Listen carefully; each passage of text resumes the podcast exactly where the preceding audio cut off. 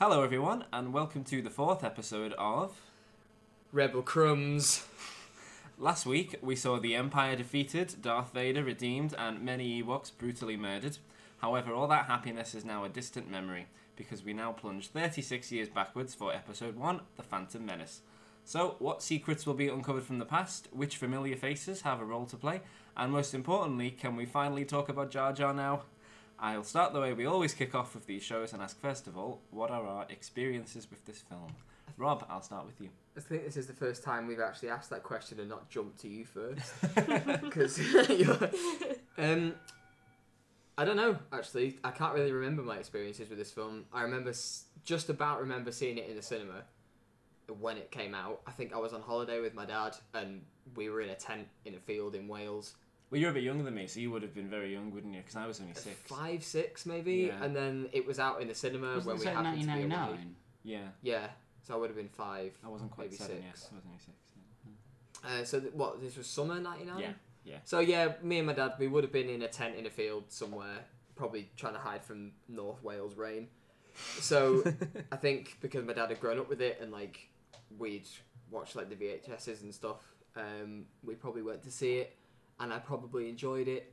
And then I remember getting these little, I think they were sweets at first, or like they held sweets or something like that, and you they were in like a tube that you could pull out, and the the sweet dispensers were like characters from the film. Yeah, Pez dispensers. They were sort of like Pez dispensers, but not quite.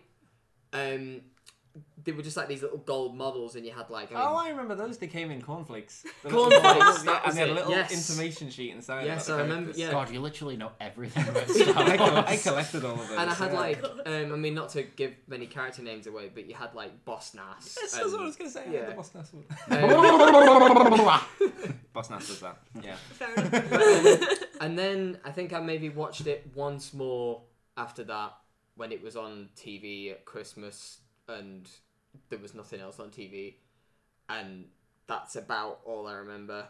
And yeah, so Okay. I'm, I'm I'm actually quite looking forward to going over these again because the oh. reputations Said no I one. d- I don't feel like you're purely like them, curious perspective, but yeah. So No, probably quite an Yeah. easy question for you. I've never seen it. No. I was two when it came out. Do, do you know anything? do you know anything about it at all? Well, you, you keep saying Jar Jar, so I feel like Jar Jar's a character that He- pops he's, up. he's, a, he's a Wait, you don't even know who Jar Jar is? no. Oh, this is Wow. great. This is so this good. is fantastic. Jake, we'll move on to you. Um. Oh, I don't really know. I mean, when I was, I was what five, four. I would have been four. I was, yeah, when this came out. So I never saw it in cinemas. The first Star Wars film I saw in cinemas was Revenge of the Sith. When I went to watch it with my best friend in primary school, also called Jake, for his birthday. Um. The people used to make jokes about that, the fact that you were both called Jake and best friends. Oh, here come the two Jakes, and then you would both go, for God's sake, or No, that never happened. never. You even grew up once. with nicer people than I did. Then.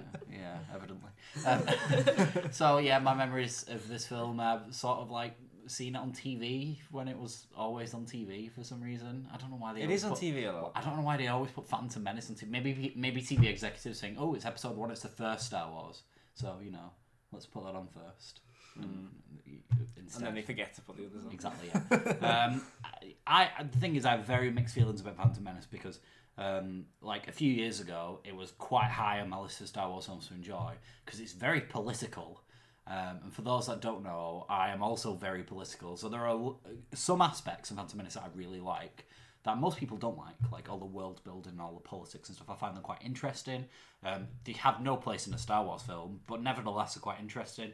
But then recently we rewatched it. What before um, Last Jedi? We Yeah. watched them all, yeah, yeah. and oh my god, I found it so much more boring than I remember it. being. like Well, let's not get too oh. too into it. no, no. Yeah. So my most recent experiences with it is that it's gone down in my estimations from what it used to be. And what Fair about enough. you?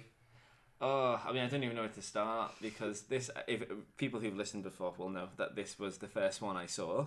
Well, it is I episode was- one. It's the Yeah. first one anyone ever saw. Oh, Surely. yeah, surely. yeah, so I was six, going on seven, uh, and I, I very, very vividly remember going to see it. What it was that actually got me into it was um, they did a music video for the main piece of music from this film called Duel of the Fates.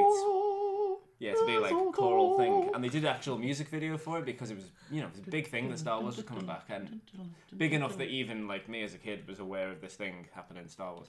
And I saw the music video for it, and I thought, wow, that film looks really cool. I want to go and see it. And my dad was delighted because he quite likes Star Wars himself. So he took me to see it, and I was just like blown away. Like I was just obsessed with it, and I went to see it like four more times. I got every piece of merchandise in the world. Including the little gold statues Yeah. and the cornflakes. Oh my god, I've got everything. I've still got it all to this day. I'm still clogging up the flat with it. Mine and Jake's. I've still got loads of my mum and dad's as well. And it's, I think I've said before as well, that it's probably the film in the world that I've seen the most times. Like, I just, I know every line from it. it every single scene from it brings back really, like, full on memories. Wow. Like, me and my sister, like, playing scenes from the film and stuff. Like, she's not even into Star Wars, but she knows every line of it as well because I always got her to, like, act it out with me. And sh- you would act out the Spice Girls in turn with her. Yeah, we do that as well. Yeah, because that was definitely you- her idea. Not mine. looking, looking back, I think we would all kind of pretend that we didn't enjoy that, but pretending to sing Spice Girls songs actually like a Yeah, totally. idea. And looking back, we probably all pretend we didn't like Phantom Menace. Anyway, um, I, I the thing is that because it was my first one and it got me into Star Wars and it kind of got me into music as well because uh, film music anyway because of John Williams. Anyway, because of that, it's got like a really really special place in my heart and I find it really hard to criticize it because it's a very kind of like special kind Despite of it film being a the very easy film to criticise. And that's the thing, though. I can't deny that it's very, very easy to criticize, and I'm fine with it. Just, uh, it's just a forewarning that I will probably go really lightly on it. I know it's not perfect, but I still love it. Do not in the expect way that I to think do the same. I, I love it like you love a child. Like it annoys the hell out of you sometimes, but you have an undying love for it. if there was one thing with Phantom Menace, I would not describe it as a child. It's, uh, well, I, I can understand why he loved it as a six or seven year old because every six or seven year old loves to hear about the taxation of Trade Federation. oh, but every six, or seven year old might love Jar Jar, so you know. That's true. Anyway, I think we'll leave it there because we're getting into the realm of spoilers a bit more. So, without further ado, let's dive into the first chapter of the saga, jump into a brand new era, and then try spinning. That's a good trick. I thought I'd make that joke at the end. You'll get that joke later. anyway, see you in a few hours. I will not condone a course of action that will lead us to war.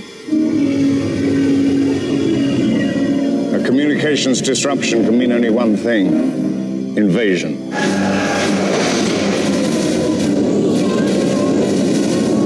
At last we will reveal ourselves to the Jedi. At last we will have revenge. Begin landing your troops.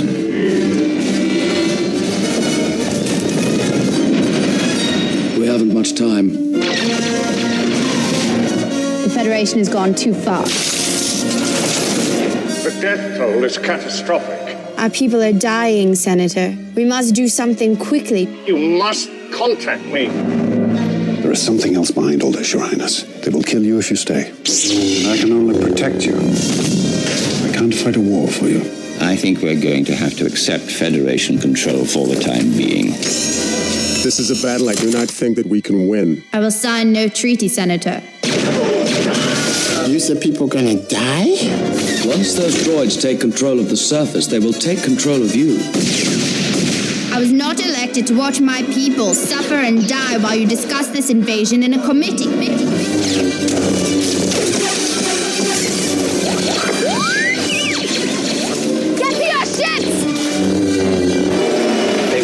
Get me onto one of those dreadful starships. Always two. There are a master and an apprentice.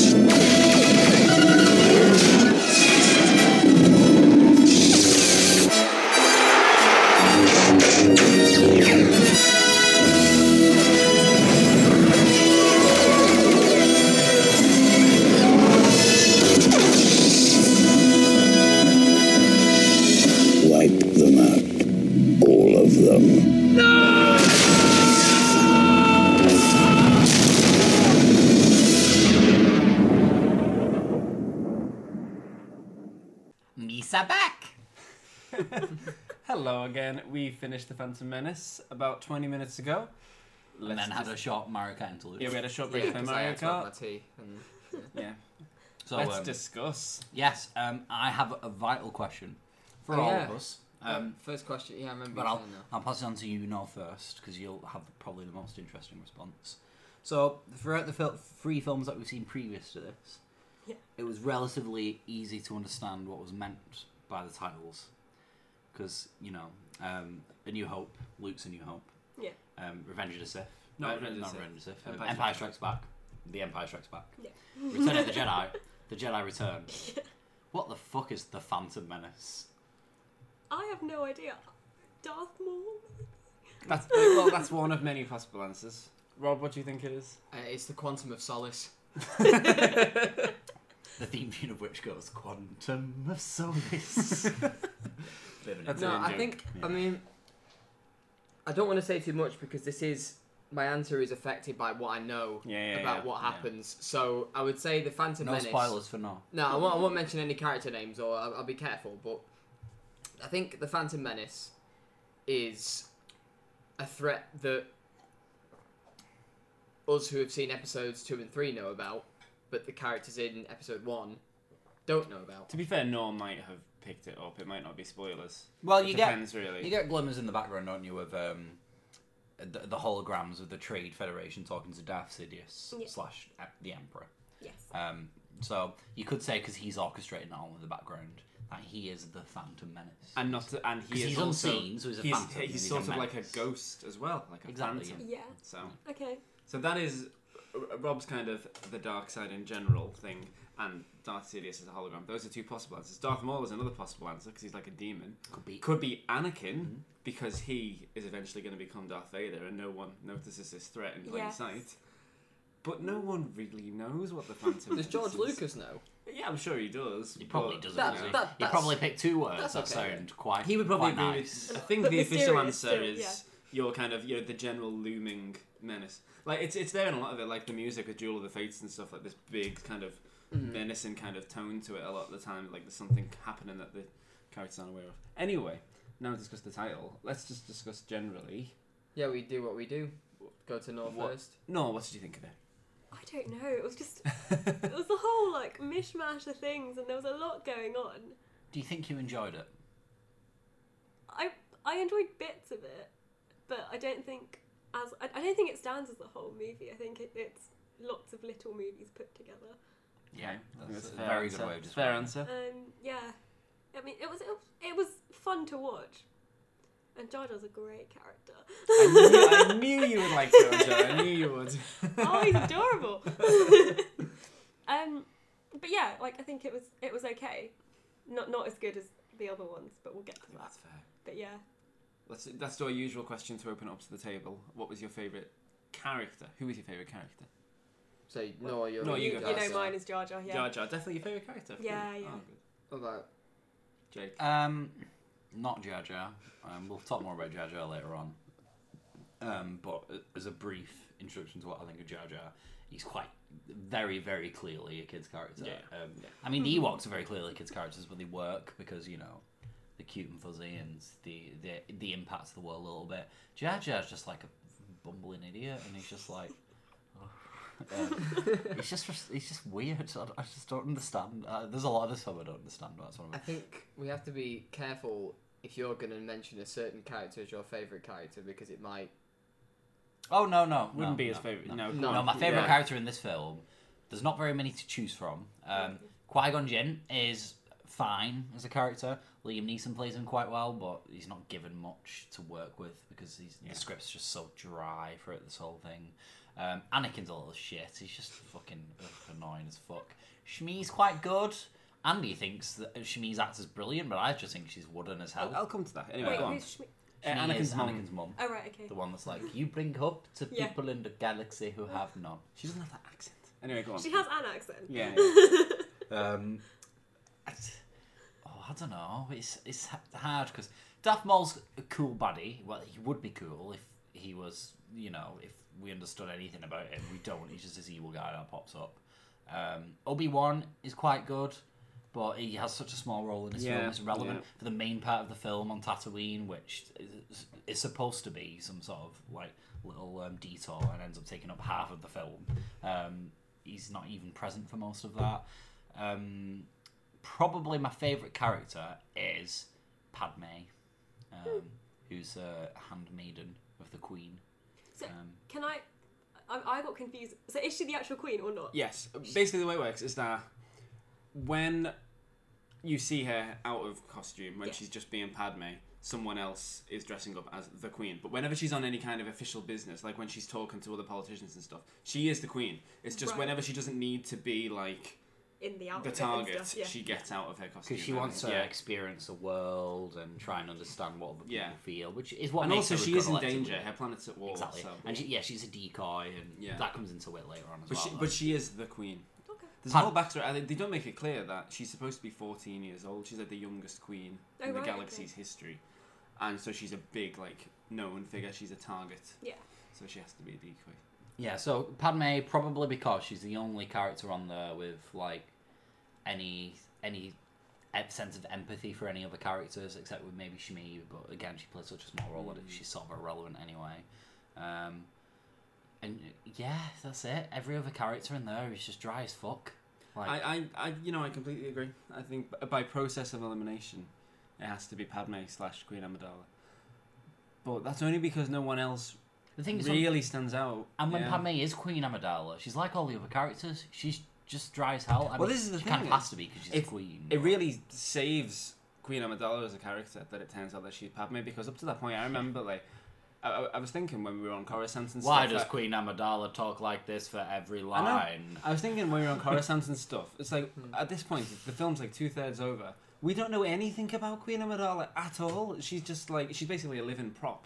We don't know anything about her, and it's very much it's completely saved by the fact that we know she's Padme, so that solves that question. And she's naff. Even, even when she's getting passionate in the Senate, she's like, I will not condone Yeah. a course of action that Yeah. will lead my people to war. I think it would help Bloody the hell. film if they made that reveal earlier, so you can actually Yeah. see the workings of how she has to be these two people, because that's interesting. 'Cause- But they sidestep the interesting part and Yeah. just do the quick reveal. Exactly. Yeah. yeah. Rob. Rob, go on. E.T. Edie. because he is a great character and he is in the film. Um, i- in lieu of that, I'm gonna have to change my answer to um, the brief um, appearance of um, what's he called? Warwick Davis. Warwick Davis. Warwick Davis. Just Warwick Davis, the character. both as himself and as Baby Baby, Greedo. Greedo. Yeah. Baby Greedo.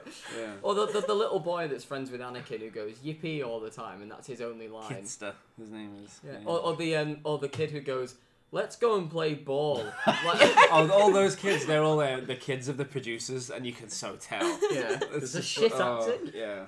No, I would say um, seriously, my favorite character is maybe Qui Gon. Yeah. I'm, I'm I'm working hard here to be honest. Um, yeah. I would say yeah no I would say Qui Gon because it seems again that I mean there is a lot of sitting down and talking in this film. It's just a shame that the like you say the dialogue is just lifeless. But um, you know he has more conversations about. I mean I've always found the Force to be quite interesting just as a thing. Like the, Mm. So I- the Force is your favorite yeah, character. oh, the basically- midichlorians. Yeah, yeah, just people who talk about the Force and sort of don't explain it, but like, I mean, that's one thing I think this film does actually do quite well, which is again to keep the Force as like something that's ever present but sort of elusive and it's tangible, but they can't understand it, and they can sense things, but they can't control it, and so Qui Gon mentions more stuff about that than anybody else. It's just a shame that they undermine it by, you know, revealing the absolute intricacies of what the Force is. Yeah, and It's a then like right at the that. end, it's just like the force is made up of these things.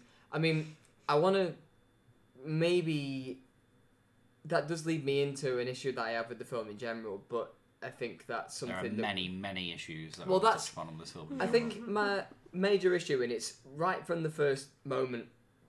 Really, I mean, unless you have many any other que- yeah, there's, there's one other question that we usually ask, and it's your favorite bit, Yeah, there's- and then we'll move on to the yeah, I've main got loads to discussion. talk about, to be honest. So I'll park it for.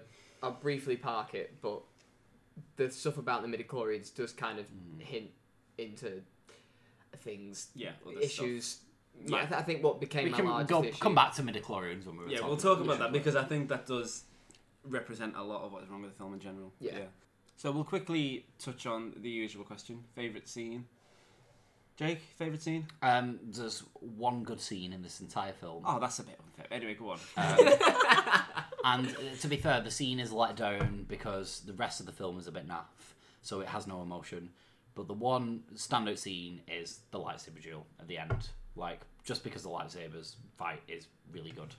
Sorry, um, that's it. That, that's the one maybe redeeming thing. Well, you know there are there are good things about the Phantom Menace. Um, I used to like the things going on in the Senate, but what the hell is that doing in the Star Wars film? Look at the previous films that we've just watched. Like, the you know, the, the, the, like, what can I say about? We'll come to that. Let's focus. those? Let's focus on the good. Let's the focus good on the good. bits. The, the lightsaber battle is a cool lightsaber battle, and they do neat tricks. It's by far the most intricate lightsaber battle we've had in Star Wars so far. Almost to a fault that it looks a little bit too much like the dancing rather than actually having a lightsaber battle. But you could you could argue that's just you know how Jedi do things because they've been established for thousands of years and blah blah blah. But it looks cool. Um, Darth Maul gets cut in half. There's a death that you don't care about because Qui Gon Jinn is a plank of wood. Um, you don't care about the villains. death Remember either. when we were focusing on the good? Um, Happy place. so yeah, good choreography in the lightsaber battle makes that probably the best scene in the film, and it, yeah, yeah, I'm gonna Okay. stop otherwise I'm just gonna criticising it more. No, What was your about favourite I scene? have two. So that that scene, and also I quite like the pod race as well. That was quite fun. Um, Yeah. I have one question about it though. Did Anakin use the Force when he tried to attach the thing back to his? No, he used a foot? magnet Cause, rod. okay, because it looked kind of like the Force, and I was kind of like, mm, No, but 'cause not that in seemed that a bit weird. Yeah. Not in that particular it moment, but I think you get the feeling that throughout the whole thing he's using the force. Like, Yeah. I mean, uh, what Just doesn't know otherwise, what mother in their right mind would let a nine-year-old into that? Well, with a You know, he has to be quite good a, at it. with a yeah. midichlorian count of over twenty thousand. he doesn't More than Yoda. more than Master Yoda. He need not to use the Force. The Force uses him. Well, oh, sorry, is that Yeah, your two yeah, then? yeah, that was yeah. mine. Rob, what was your favourite scene? Um, I thought the last half an hour was actually pretty good. Mm. Um, it's it kind of did that. I mean, I'll talk about it a little bit more, but um, I would like to. I mean, my favorite bit of the three strands of the end battle, if you will, the three strands being the stuff that goes on with the ship, the in the space, um, the stuff that's going on in the throne room and the castle with the people, with the guns and the fancy window cleaning service, uh, sort of like grapples, and the stuff that's going on with uh, Obi Wan, Darth Maul, And there's also the Gungan battle outside. There's force. And there's also the guns. Yeah. Yeah. So again, so, so yeah, uh, I would say of those four things, then there's the um, my favorite bit is probably the lightsaber duel. Really love the bit with the slide. Well, they're not sliding doors, but like the laser doors. if there is any film franchise in the world that has laser doors, it's probably Star Wars, isn't it? But um, but no, that I think the last half an hour is solid, and I think that the lightsaber duel in the middle of it is probably the best bit of it. So, what about you? in the middle. Oh, you mean Eh, in the- sorry, yeah, going on in the In the middle of middle it. of the last. Oh no, not, not not the first one where Darth Maul's kind of withholding the second Yeah. half of his uh, lightsaber. Sometimes I wish Darth Maul would just run over Anakin and. Mind you, I guess then the We original get no trilogy would have originals. never yeah. happened. It's all worth it in the end. Anakin duck. For, as for me, uh, I love the pod race. I've always loved it as a kid because it's just like I've never seen anything like it. And even now, I actually, I don't think it's just rose tinted lenses. I think it actually does hold up even now. It I looks think it good, looks CGI amazing. for 1999. I Yeah. mean, there are aspects of the CGI, like Jar Jar. I know he was impressive back then, but looking at him now, he's not impressive compared to the stuff we see today. He really looks really He- he does and look floppy. old. He Mm. really sticks out when There, he there was appears. that one scene that we saw that is supposed to be in a real location in the forest when Queen Amidala goes to plead to the um, Boss Yeah, yeah. Nass. Um, and there was one shot where the f- texture of the floor looks like it came out of a video game, and it's really close to the camera, so you can tell. Um, it's like, did they actually even look at that shot and see? Which is so weird because, like, in the director's commentary, um, George, what's his face? Lucas. George Lucas is always like, um, how talks about how intricate Phantom Menace is and how much they thought about it and how much they paid attention to all the little tiny things going on in it. And they just miss blatant things like a really low resolution texture on a floor in a, a shot of, of what's supposed to be a real location. Like it's just so bizarre. It's like is he just taking the piss? It did look a bit like you know when uh, Google Maps, uh, when you could get Google Earth, and when you zoom in, it's when you quite low. in and everything just goes flat. Yeah. That's kind of how the floor looked to me. Yeah. Um, What about you? What was the original question again? What my Uh, favourite scene was? I was talking about the podcast. Oh yeah, the original scene. The pod race. and the sound of the pod races is Yeah. really good. Yeah, Like, I, th- I like that. Probably my favourite thing in the bit like film. F1 I- I've seen a bit in a behind the scenes documentary, which is really funny actually, where he said he's trying to describe to the sound editor what he wants to be like. He says, "I want this to be the bit of the film where you get people like brooming upstairs, going turn it down." so that's, he wanted to be that bit of the film, and, it, and I think it is that's that, that to me is still the bit that really thrills me every time I watch it. Like especially towards the end when the music's building and his pod race is in trouble. Yeah, and I, that it feels like it's one of the few moments in the film because it doesn't have to happen a lot because it's all kind of lifeless mm. and unemotional. But in that part of the film, it really feels like there's real It is a bit stakes. tense, you know, yeah. things are like It's- hanging in the balance here. Like if he doesn't win this race, everything's screwed, and it it, it is a bit of a moment, and I like that. It's actually probably a little bit more tense than the lightsaber battle because Yeah. of that, because there's more hanging on. Well, it. it's a good example. Yeah, it's a good example of that. How action sequences are always so much better if they've got emotional and plot stakes behind them. Because as much as I like the lightsaber battle, it's not that great really beyond just the you know the Spectacle. awesomeness of it. Because they don't have any story behind it at all. Qui Gon has briefly met Darth Maul, and there's this thing that maybe he's a little bit intimidated by him or something. But Obi Wan's never met Darth Maul before, and there's just absolutely no history between them at all. There's nothing going on. Compared to like Luke versus Vader, meeting Yeah. for the first time in Empire Strikes Back, you know, this guy who's like ruined his life so far, and that feels like, you know, this hmm. big showdown at last. And it just doesn't compare in terms of that. There's nothing going on in this. And yes, it's awesome to look at, but I think, as you say, it's almost too awesome to look at, the lightsaber battle. It's, it's too crisp It's and choreography, refined. isn't it? It there are moments where I feel like you can see the actors waiting to make their blow. Where in real life, if you you know you just make a stab, you wouldn't be waiting to go in at this side And go in spinning, at that that's side and impractical. spinning and yeah and Like Darth Maul yeah. does some spins in there where you could just cut his legs off while he's in the middle of the exactly, spin, but 'cause it they're takes so waiting to hit their line, and it's a bit it's a bit unbelievable in that respect. But anyway, staying positive, I'm following my own advice here. Yeah, pod race is great. The lightsaber battle is very awesome to look at. I do love the whole last half hour actually. Yeah.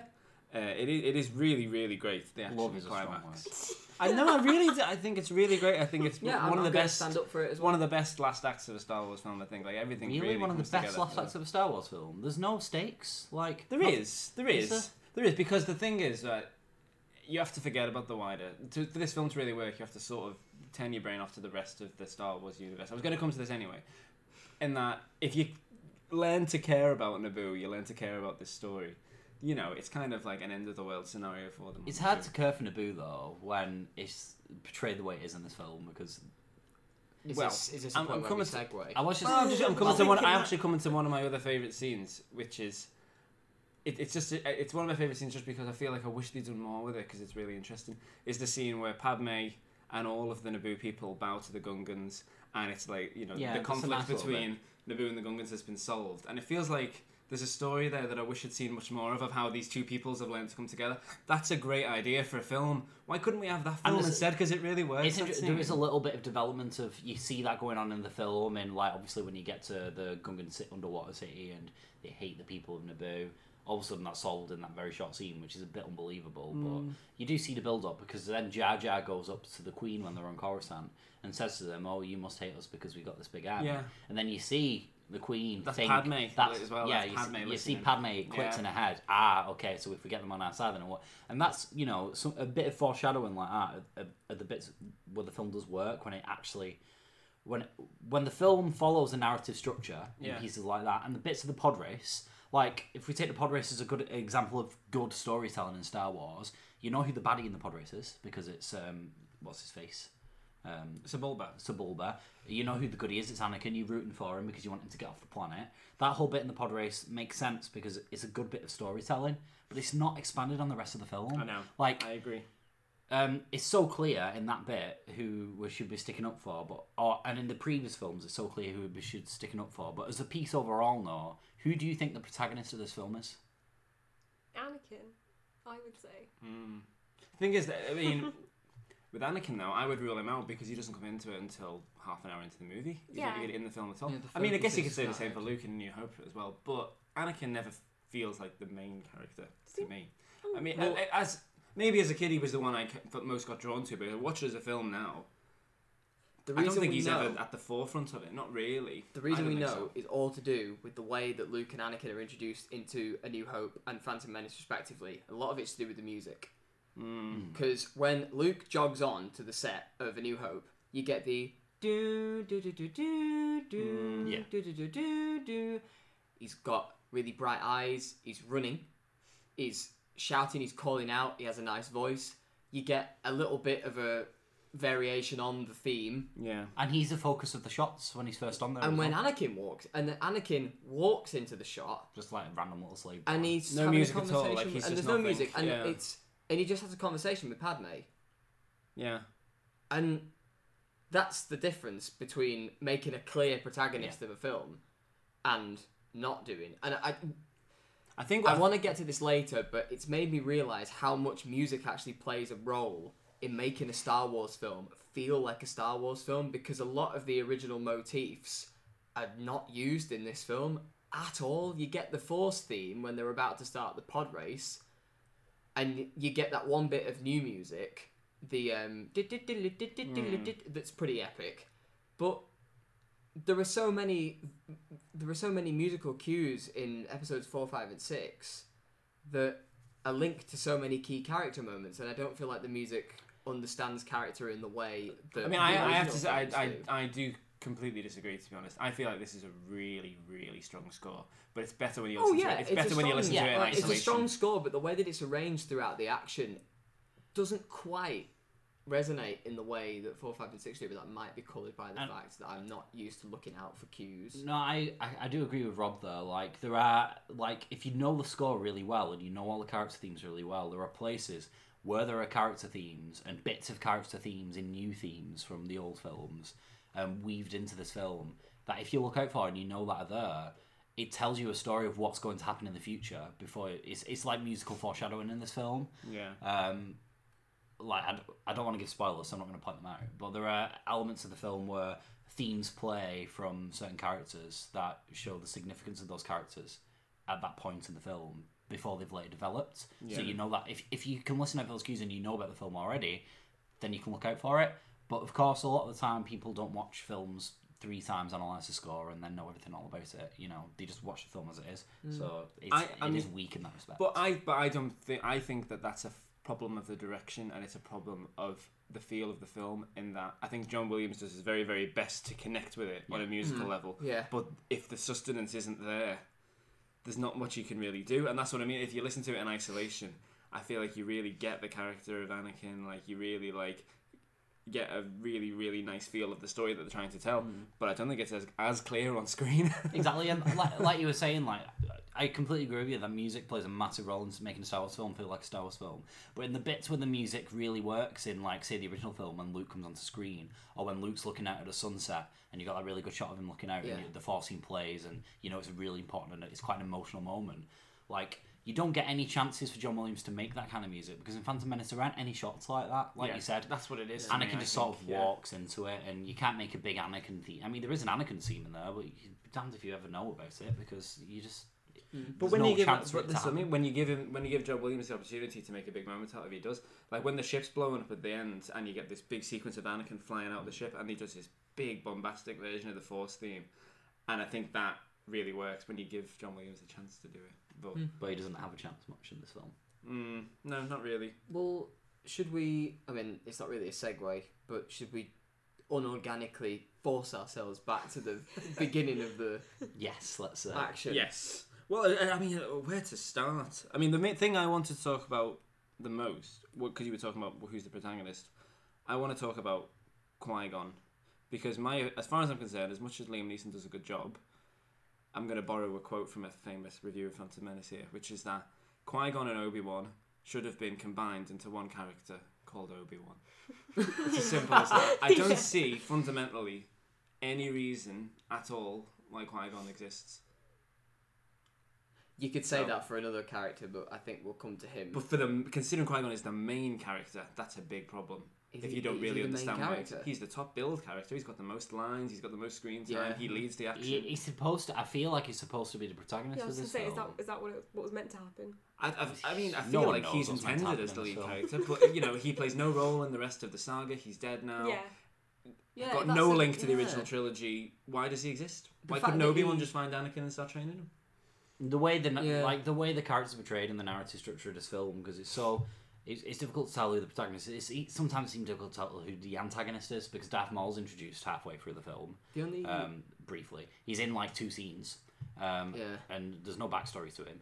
Um, the the Emperor slash Darth Sidious is more of an evil presence throughout the film. He's but, basically not in the film. but he's not in it Yeah. really. He's just a hologram a couple of times. And Yeah, that, like- I mean, I think the reason, the only reason I could think of for Qui Gon being there is to hint at something coming before the prequels.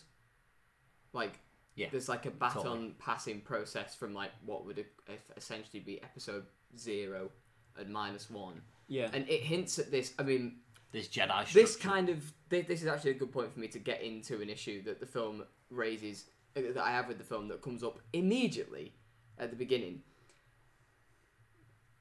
Prequels are not the point to expand a universe.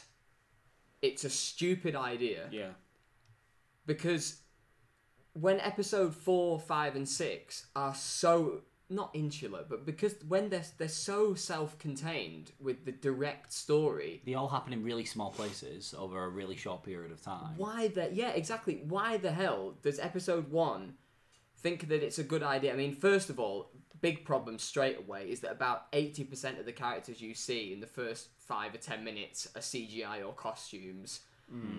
and the accents are really dodgy and cartoony we'll talk about that in more detail. and they well. don't match up with the the, ma- the the mouths and like when you first saw a stormtrooper you were like wow what a costume that's why stormtroopers are on t-shirts everywhere and why the battle droid i mean that i mean that's straight away there you call something a stormtrooper i mean yeah they I'd like say, have we, as we saw in the last It's, like, episode, it's not like, a brand though, isn't it? yeah, like it an becomes iPhone or a like- MacBook. Yeah, it's a Stormtrooper. You know like, what it The helmets, the costumes, they become a thing all of their own.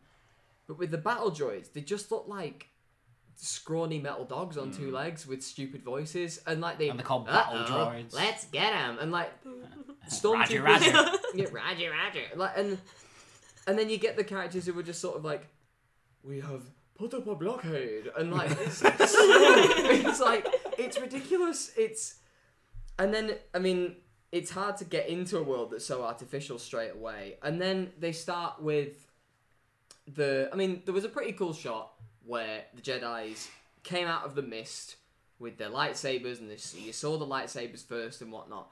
But like, since when could since when were Jedi Knights masters of martial arts? Like what the This- fuck? this like is the, the the big problem with leaping it, and the jumping and the bouncing and the spinning and the the front flips and the back flips and it's like yeah fair enough if you could do that in episodes 4 5 and 6 but like none of them can I know.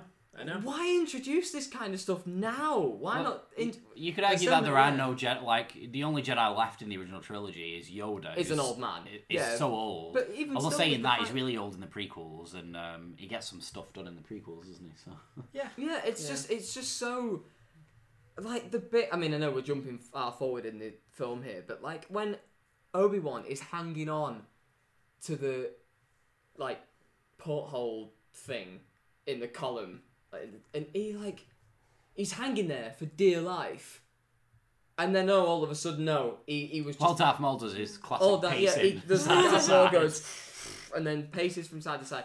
And then all of a sudden, Wan has this ability to fling himself thirty feet up in the air entirely, and it's just. It, To be fair, Luke it- does that in um, um, in in episode five when he's inside the um, Yeah, he does weird, actually like do little that, thing and does that massive force jump, and Darth Vader's like most impressive. But no, but I, I, I do take your point though. That it's it's not Why a introduce it and make it such a big visual deal now? Yeah. Like it looks badass in isolation. Like it does look cool in isolation. I think like on its own. Jedi Knights having this ability to be also masters of martial art and like to jump from platform to platform and only with your knees and stuff like that. And you know that that works in isolation, but then you sit there and you think about what Jedi's could do in episodes 4, 5 and 6 and you just like why are you adding this in? And then I mean they immediately start cha- and they change the laws of what lightsabers can do. Like lightsabers can apparently doors. cut through doors now. Like they can well, we never knew that they couldn't cut through doors. but again, it's just it's just a thing they've added in because they can. I feel like the, the technology improved between obviously between eighty three and ninety nine, But the problem that you then have is that when stuff like I mean the ships look great, like the little racers and the, not the racers, but like um, I mean the racers actually were more in keeping with the Star Wars universe in general. But like the spaceships that they use, the sort of like the little. Well, I didn't like the big sh- shiny so- ship they used They're to just fly so off the boom. sleek. The, like the silver ship that they have that Yeah. runs out of parts. It's just so sleek, It's and like then a like, mirror. and then you go forward in time to episode four, And everything's old. and crap. everything's old and crappy, and it's like just keep. And then that's why the pod races work because they're just old, crappy like soapbox. To be fair, the right the idea is that before um before episode four, and it, you, we'll see it as we go through that um the end of the prequel trilogy is like um sort of like marks the end of the sort of golden age of the Jedi. Like the Jedi have loads of power and technology is really great, and, and like Mm. um everything's really great. But then that, that all gets lost and that gets all wiped out, and then you move on to the original trilogy. But I don't think we again. really see that. To be honest, I think that that is like you know in We see the canon what Jedi die, but, but, you we know. don't we don't see the decline of technology. Yeah, we don't we see don't- any of that, exactly. and that's that is a big problem. Yeah, it visually the- just doesn't look anything like. and again, in isolation, Yeah. looks pretty cool. I mean, it looks a bit weird, like the. Uh, I forget what they call it. It's like poly something or other, like CGI against the real background. Yeah. But it looks a bit ropey, but it's you know the, the chip design looks really nice, and the yellow ones were nice, and the silver one that they had was all sleek. And... I did like the little pod races with the electric going between. Yeah, and, exactly. And like you know, I mean, the pod races actually kind of do fit with the Star Wars universe because they're essentially just jumped up.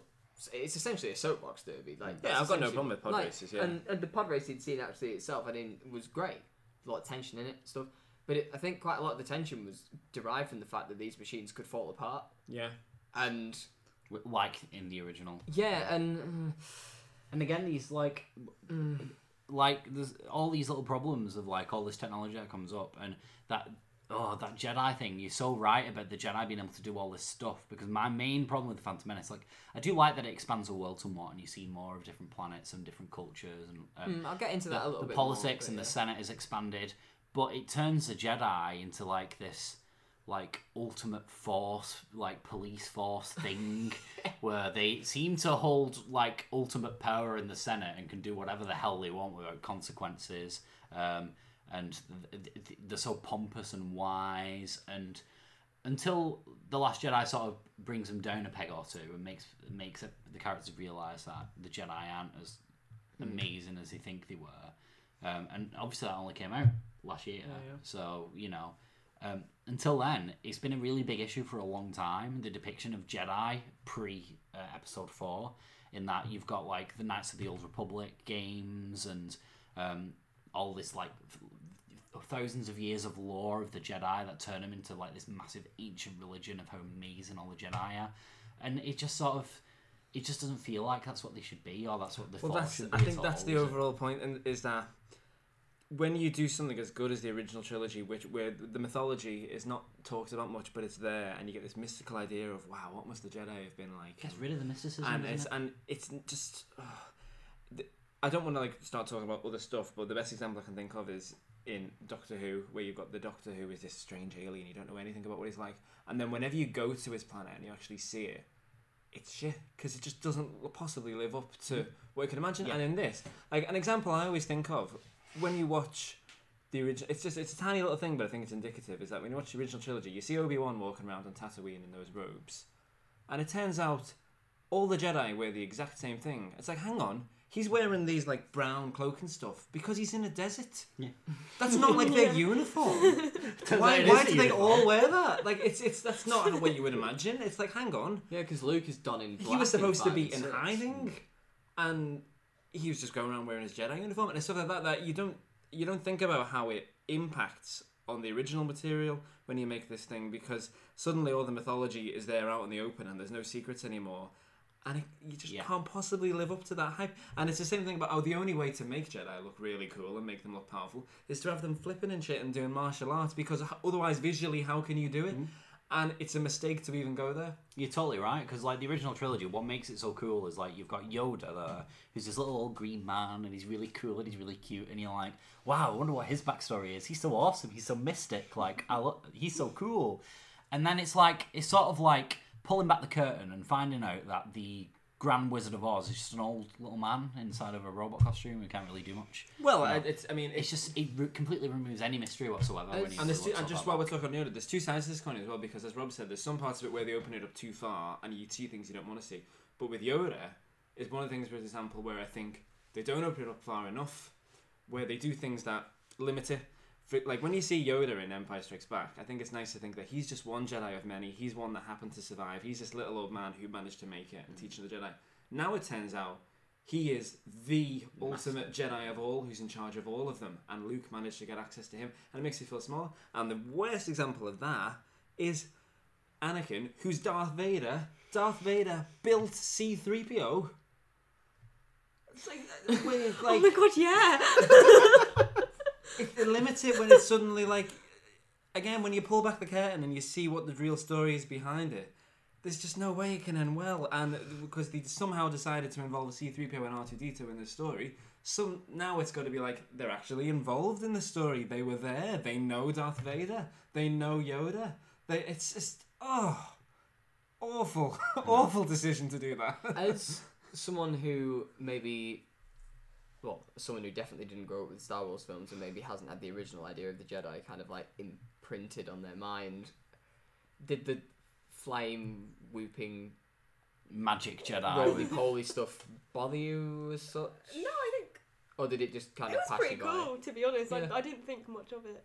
I mean, the thing is that we're, we're talking about all this as like you know because we've who've seen the it rest before. of them before What- as well. I mean, are we right about this? Is this like because I'm thinking this is not what you would expect. Like this is not satisfying compared to what you would have expected. Is it? Is that? I mean, I don't know. What would you have expected though? Like, I wouldn't have expected to see three PO and R two at all. oh, okay, yeah, honest. yeah. I would. Yeah. I definitely would have got rid of that. Yeah, maybe R two because R two. I thought R2 was quite a nice surprise at the start. I, I forgot that he's introduced that way. So it was yeah, nice yeah. Like his his introduction was great, but C three POs was just like. Now that you you because I, I didn't make the connection, I was just thinking, Mm. yeah, Yeah, it's what just does C3PO in the C3PO do movie. in this film beyond just appear? Nothing. Nothing. They, really. they got to force him in somehow Yeah. because he would just George Lucas. George They were Lucas' his duo, favorite aren't characters are R2D2 and C3PO, so he's got to force them in the Of course they film are. Yeah. because he loves them so much. But thinking about it though, because we've now gone back into a new era and they're still there, it's only now that this is the point where they start becoming these characters who are in all the films. It's only at Phantom Menace where that starts to become the they're in every single one. Yeah. That wasn't the case before. Now, now it, it now we've only just now got to the point where they're being crowbarred in. Um, I don't like A it. lot. Oh, go on. I'd just like to talk about the introductions of two characters in particular. First one, because I think we'll have less to say about him because he does a hell of a lot less, is the way that they introduced Darth Maul compared to the way that they introduced Darth Vader. Now, the way that they introduced Darth Vader is Right at one start of the film. most famous introductions of any villain in Mm. any film franchise ever. To the point where, I mean, I said when, when we were covering A New Hope, when my dad went to see it at the cinema, people already knew who Vader was to the point where they threw they threw shit at the screen because they already knew who was. The way that Darth Maul is introduced in this film is a person in the well, Darth Sidious going, my my My apprentice. Darth. And then, like, and then, by and then. Darth Maul just appears as a hologram, and that's your lot. And the thing is, about, um, And the cool thing about Darth Maul is that he's got all this like cool red and black makeup on, and all spiky, and he's mysterious, and he looks funky. the devil. and he's introduced in a scene where you don't get to see any of that because he's blue in a whole. Yeah, I, I realised that. I didn't even think of it, and then I noticed it this time, and I thought, And then he talks, and his voice is He should just, stay silent. He should stay silent. and or have, think or just have a deeper voice. Just have Yeah. a more menacing voice, and just like, yes, master. You know, what I think like- you know, I think about Darth Maul is that he Mm. works brilliantly, potentially as like a henchman to Mm. the main villain, Yeah, and that's how that's kind of is how they Again, present and him. in henchmen that don't he comes in talk. briefly, he gets this one amazing action sequence, and then he dies like a jump, like henchmen do. yeah. But there is no bigger villain that we really get any kind of introduction to, and so there's this void that Darth Maul kind of has to fill on his own, and it doesn't work. To be fair though, like um, they do do some things right with Darth Maul. Like he looks really cool as a villain, Well, and every kid who went to see that film came out Ex- probably with face paint. Yeah. Exactly. Maul. And I've. I've got to admit, like even though he's not a very good villain, he's a good. He works in the same way that Vader works, in that you see Vader and you recognize him straight away. Like you see Maul and you recognize him straight away, and he did have staying power. Like um, he's in so briefly in that film, and he's never in Star Wars films again. But when I was a kid, I knew who Darth Yeah, Maul was. I've- Everyone yeah. knew who Darth I- Maul I've- was. I've gotta say, yeah. it was like, you know, To be fair, he is probably. Yeah, he's got he's, the he's up he's up there at the very top in terms of like the most iconic Star Wars characters. Everybody knows who Darth Maul is. I think really, he's very very well remembered. But then you Yeah. try and you look at another villain who appears later on, Count Dooku, who we'll meet in the next film. Um, no one, no one bloody knows who he is, and he's actually got a bigger role, much bigger role than um, Darth Maul ever did. Hmm. Um, so yeah, there are good things about Darth Maul. Like, doesn't he look just look badass? I don't really understand the point of him as a character though, because like he's only in this movie and then he dies. Well, I know So- exactly. In the expanded universe, which has now been discounted, there Right. is a, um, I think there's a book or oh no, he comes back in um, what's it called? In that Star Wars animated In the. Clone Wars, you're going to talk about this. I do not consider this true. I refuse to believe that this happened. the- Go on, like, the people Clone of- Wars isn't canon. People of Darth Maul. So, I mean, this. Just to touch on a brief point here is that the, the main problem I have with Phantom Menace is that it starts something in Star Wars that just doesn't stop until Disney decides to get rid of the whole expanded universe, and that there's just so much of the expanded universe, uh, like books and comics and like magazines and fact files. You've got a massive collection of Star Wars fact files at home that explains every little thing in Star Wars ever, which is worth a lot of money now, but you know, um, now no longer canon. yeah. Um, like, and it starts this trend of turning like every li- little thing becomes like a Star Wars thing that you push No, out. but, then, but you know that's got two sides to it because if you go to see this film and you just love it and you want more, you've got more. Like you know, that that was the thing for me as a kid when I loved this film. You know, I had access to so much more stuff. There was games, there was books, there was magazines, there was all sorts. Everyone had a story, and you, I'm still now. You know, there's still a million things I'll never get to read about with this film because mm. there's just so much stuff it's got two sides to it. Like if you are a fan, this film is absolutely a dream. Like there's so much stuff that you can go with in this film that you can you know read more about or like a particular character. Like the cast list is hundreds. but if you But if if you're just a general viewer who just wants a good film, it's too bloated. Yeah, but if your if your main problem with this film is that they pull back the curtain too wide to show you the workings of the Jedi and they, they get rid of all the mystery, why would you like the fact no, I that know, there's but so much I, expansion I'm on that? taking my fan hat off for this. That as a fan, I love seeing all the extra stuff. I love you know wondering, oh, what's his story, what's that story, etc. As a film, though, it's it shouldn't be that way. It, it, it is too excessive. Just objectively looking at it, which is what I'm trying to do. Um, is so, it's excessive. as part of the expanded universe, we meet a race of people, and in particular, one member of that race of people, quite suddenly.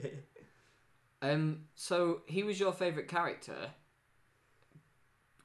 Why? Why is Jar- just just wondering why Jar Jar Binks is your favorite character? That would be very controversial in Star Wars. Just so Oh, we really? can basically listen to what you say and he, then he adds the humour that R2D2 and C3PO would if they were in the movie in a more significant way. yeah in a Yeah. better Okay. way. Yeah, yeah. Mm. He he is the kid's character. I- I'm a child.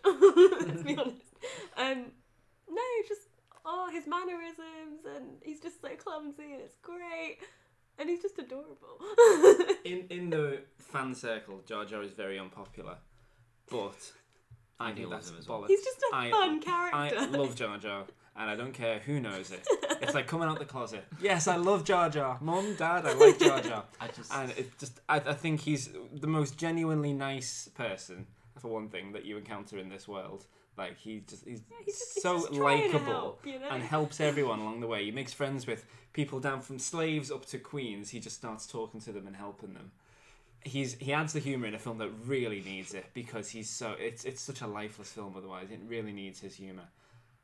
I think for the time as well, he's a big achievement. Like he directly paved the way for stuff like Gollum Yeah, and he's like, stuff. I think he was the first Yeah. big CGI main Well, he character. was, wasn't yeah, he's. I think for his day, he's very impressive as well. And I never, as a kid, I just never understood how he was done. He just like enraptured me. I was like, wow. Yeah, he was very Yeah. impressive when I was the- watching it for the first time as well. I, I just, I just don't really, really, genuinely don't understand the problem people have with Jar Jar. I think he's really Well, likable. I Can you explain couldn't why he's a bit of a I problem? couldn't understand the issue that people have with the Ewoks. No, because Ewoks fit. because I think the Ewoks sort of they fit visually, they fit as part of the universe, and they have a major role to play in the uh, the plot. I think if you would introduce the Gungans, right? Gungans. Gungans, the Gungans. I think if you would introduce the Gungans as a race, then I would have the same feelings about them as I do the Ewoks, where they're an indigenous population of this planet, which is at the center of a much larger, larger conflict that they never asked to be part of. And then at the end of the film, the race of Gungans? Gungans. Gungans. I can't remember. A race of Gungans, they overthrow a bit of the sort of like the, the Iron Fist, if you will, that's trying to basically, you know, they, they never asked to be part of this conflict. They're just a, a race of people who live under the sea in a sea city or whatever. But my problem with Jar Jar specifically is that I mean, the one of one of one issue I do have with this film that I've not actually mentioned yet is the the tonal whiplash. Yeah. And Jar Jar He's a contributes to a part of it. hell He's a of big a lot of of it, that. And I think the language that they come up with for his people oh, is Great. oh, I don't It's know. how kids speak. Don't Yeah. quite know Yeah, where it's, to ba- it's baby with it. talk, basically. It's baby talk. And I think I wouldn't mind as such. I mean, after a little bit of the film, it was mainly when they were fixing up Anakin's uh, pod racer. I started to think, what would this scene be going like if Jar Jar wasn't here? And the scene would not have played out any differently. The scene wouldn't have been there, I don't think, really. The scene, it wouldn't have played out any differently. Jar Jar gets his hand stuck in the turbine, and you think, oh no. But then his hand gets pulled out of the turbine, and everything's fine. And then I started thinking, how would each of the scenes that he's been in go if he hadn't been there? He's not the main focus of any scene. He's just something that they've kind of put into an empty bit of frame, doing something stupid. Like there's a, there's a scene where um, somebody, I think it's Padme, is walked from the left hand side of the screen to the right hand side of the screen in front of a room full of people. I think it's when Yoda and Mace Windu and that are sat around. And you just see Jar Jar go off in the direction behind the door, walking in his funny walk. And that's kind of how I feel about him throughout the entire film until you get to that point where he has the conversation with Padme.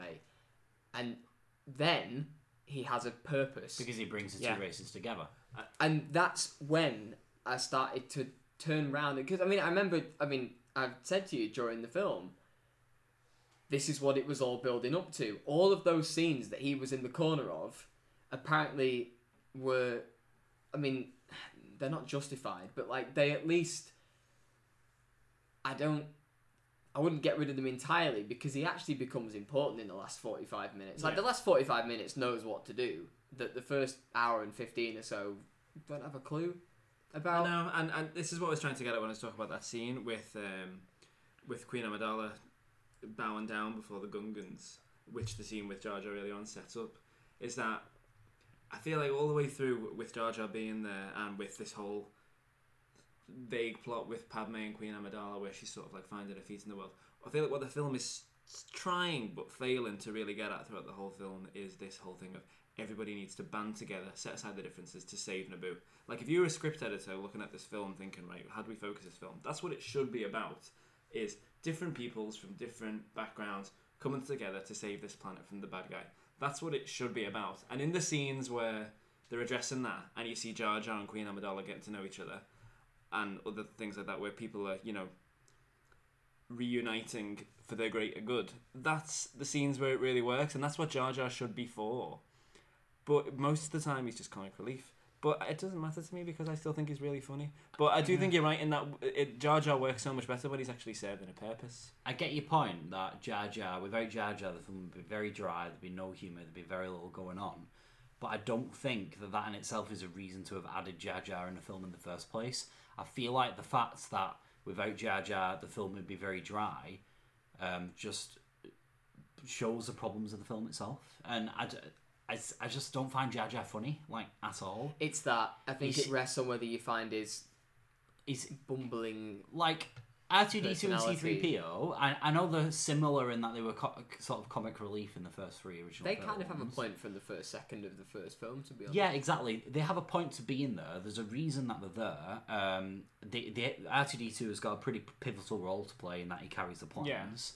Um, and C3PO is, you know, a little bit of his tag along, but it makes sense. And they got a good little quip going.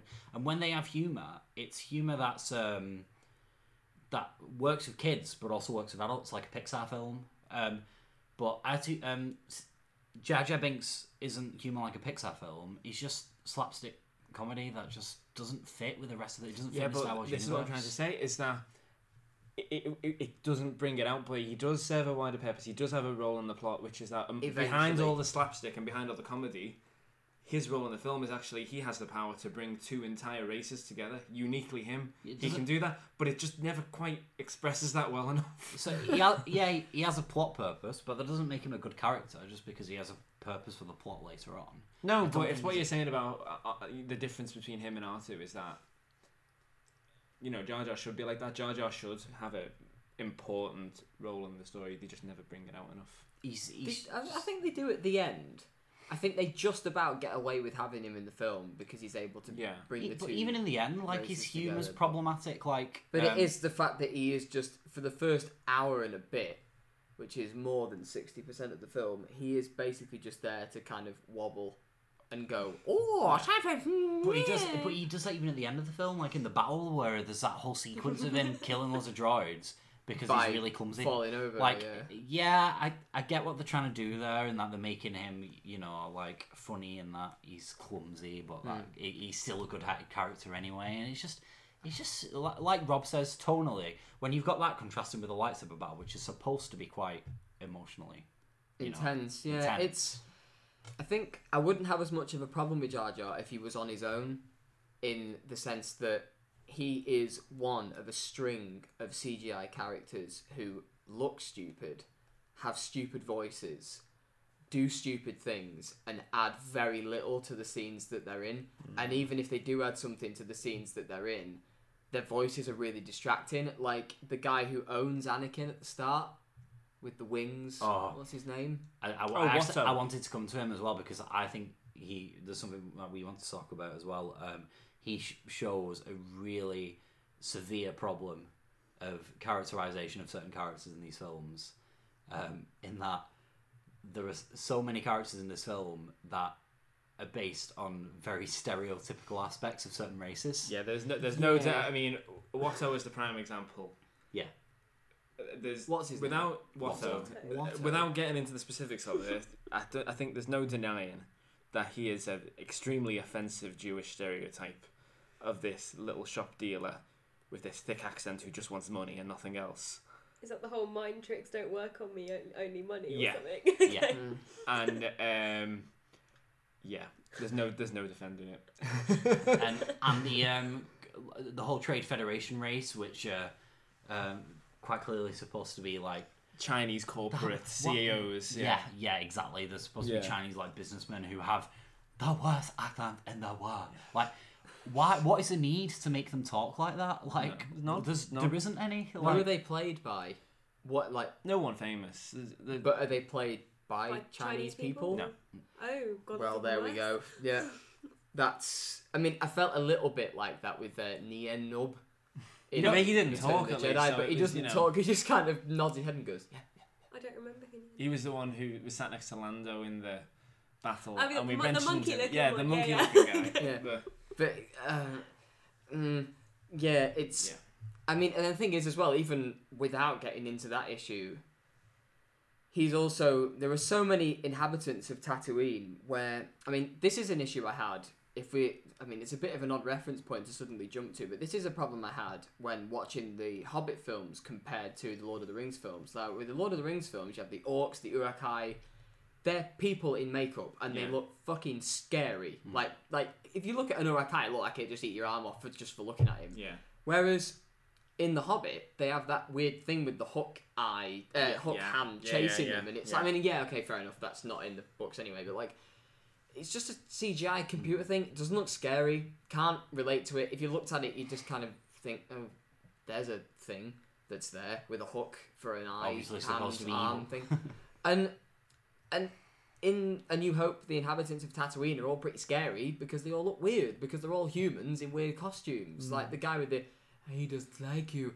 I don't like you either. He's scary because his nose is like mushed and he has an eye missing and stuff. And with this, you have sports commentators with two heads Yeah. who go, and the crowd goes wild. and it is not scary. It's not random CGI real. aliens. It's just it doesn't. It's cartoonish. It's so Cartoonish. cartoonish and so rubbery. And Baby Greedo as well. And Obviously, Baby Greedo hopping character. about the place because he just Playing because he's in A New Hope and oh y- you remember him? Well, here he is. Hey, baby Anakin, meet baby Greedo. and yeah, it's and Jar Jar's just at kind of like the center of that. He is. I mean, yeah, fair enough. I can't hold it too much against the film for Jar Jar not looking great. But then, you know, Jar Jar's at the center of this where when they're going underwater and they just get attacked by those big fish. Why? Why are the big fish there? Well, well, I there's- mean, you there's gotta some think big, about there's some big how fish is and how is that city made of bubbles standing when there's these fish outside the size of friggin' cities that are just eating boats like them, like little scraps? And then How is bigger- a city standing when there's these monsters that can destroy the world? And then an Why even not try and get them to fight the droids?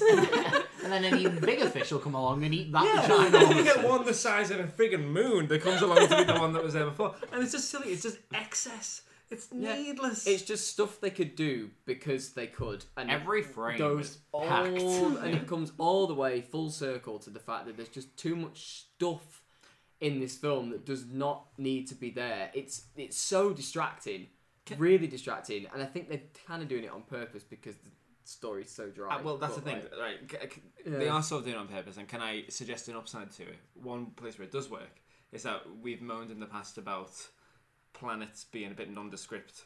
Naboo, Yeah, I I, think is about this. actually really, really well developed. I love that Yeah. you see like a forest, some grassy different area, environments. a swamp, an underwater place, a town. a city, and you see so You briefly see some normal people and And everything as well. Yeah, and I think it feels like a real planet. I mean, it feels like Earth, Yeah. to be honest. But Well, the thing it feels like a real planet. Like a more tropical And Earth. that's a good example of where you know the bigger technology and the bigger you know authority George Lucas has to do stuff works. Where he should have focused on that proper world building, not. Yeah. bog monsters and Yeah, but then you still have Coruscant, the city, the planet made of one giant city. Yeah, I know, You I know, I know. That's the I thing. mean, When- that's- when he when he wants to make it correctly and when he wants to wo- build the world right, does it really well. He just doesn't always bother to do that. I do like Naboo. Naboo looks good. I mean, Yeah. no, you will get to hear more of our opinions about the uh, sequel trilogy later on. Because Naboo, Naboo does something that, well, it, it tries to do something and slightly stumbles at doing something that The Last Jedi does really well, which is to not necessarily open the universe up and expand it, because that's a bit of an issue in this film. I think they do it too much. But in bits where it matters, like with Naboo, the Galactic Senate stuff is pointless because it's like there's a thousand races there, and we get to hear from four of them. Hmm. Why have them there? But with Naboo, you get to learn about the planet, and you get to learn about the indigenous populations and the tribes and the species and the environments, and the fact that there's an underwater city there and stuff like that. And it's not just I Naboo City; it's also Naboo City and the place where Jar Jar Binks lives, and Boss Nass, and and like so it introduces this idea of collateral. Hmm. That there are other people at stake. It's not just about i mean okay the fact that you have anakin skywalker in there kind of undermines that a little bit which is why i would say that it stumbles but it at least introduces this idea that in this world where there are and i think it tries with the politics angle too it's just a bit excessive when it comes to the galactic senate. If the galactic senate had been a bit smaller maybe that there are people in this world who ultimately get affected by the hmm. Big battles that we see with Darth Vader and Luke Skywalker and stuff, and then in this film, Darth Maul and the Trade Federation or whatever they're called, and you know, the, the real lives are at stake, and Naboo at least gets close to fulfilling that kind of. I mean, it tries. It it Uh, does. It does at least try. So I can forgive it a hell of a lot. Yeah. I do agree with just you being there. Like the regard. good thing about Phantom Menace is that after watching the prequel trilogy and then watching all the other films, constantly through the original films, a lot of the time I'm thinking, hmm, I wonder what the people on Naboo are doing right now. Well, you know, when I when I always suggested my number one change I would have made to the prequel trilogy, and I think it would just make it work. It would fill in that gap where it almost does it, but not quite. You just make Naboo Alderaan, and then it has a connection to the original Yeah. trilogy. You see how it ends up for them. You it actually And there's a bit of reinforces emotional impact the original trilogy because then yeah, it's suddenly so much worse when you see it get blown up in A New Hope. Yeah. And then you've got this connection to when you watch Phantom Menace, you're like, oh, so that's Alderaan. So this is what they were like. It opens up one of those avenues that comes from the original trilogy. And it would have made a lot more sense for Leia's yeah. character as well. Yeah, and it would have just made it Yeah. click. And Just made it click. You should have done that. as again, I mean, I like asking you tech questions as someone who's like sort of basically new to the whole thing. But how did the the way that Naboo looks? How did you find it compared to the way that say Mos Eisley looks on Remind me which one was Eisley. you know, the Tatooine town. the in A the dusty Oh, oh, kind ta- of okay, Tatooine. Um, Compa- like when you first went into Mos Eisley and compared to how you go into Naboo, do you feel like? I mean, I know they're completely different environments, but which one felt more not lived in necessarily? Because I think the fact that Mos Eisley is mostly just real props and stuff, but which one felt more alive to you? Oh, definitely um, Naboo. Cool.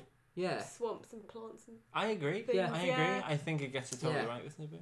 there are aspects of the improved um, technology and stuff that actually kind of benefit this Yeah, yeah. It, it makes Nab- it makes the universe feel more alive because of the s- stuff they can do with the technology. I do agree. And it also, if I mean, again, mastering these segues, it also really improves the last half an hour because you don't have to.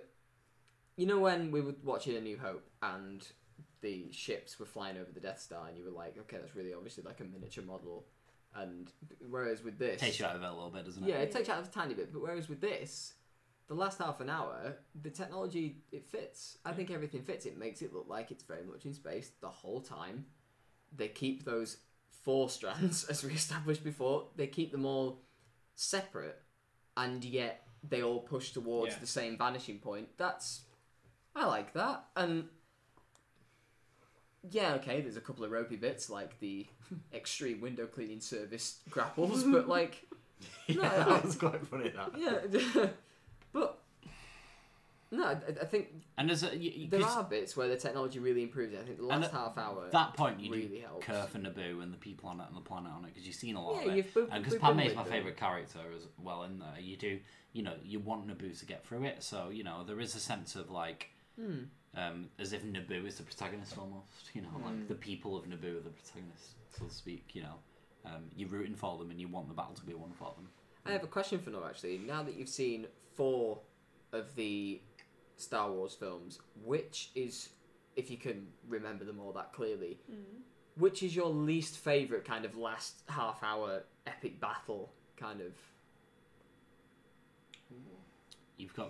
That's a really tough one. got the, the, the New Hope for the last half an hour is um, The Death Star, basically. the Death The Star Death Star battle and attack. blowing it up. oh, with yeah, with Luke. The Empire Strikes Back for the last yeah. half an hour is I Am Your Father, Cloud City, The- Where they're escaping. Okay, yeah. and Han and Carbonite.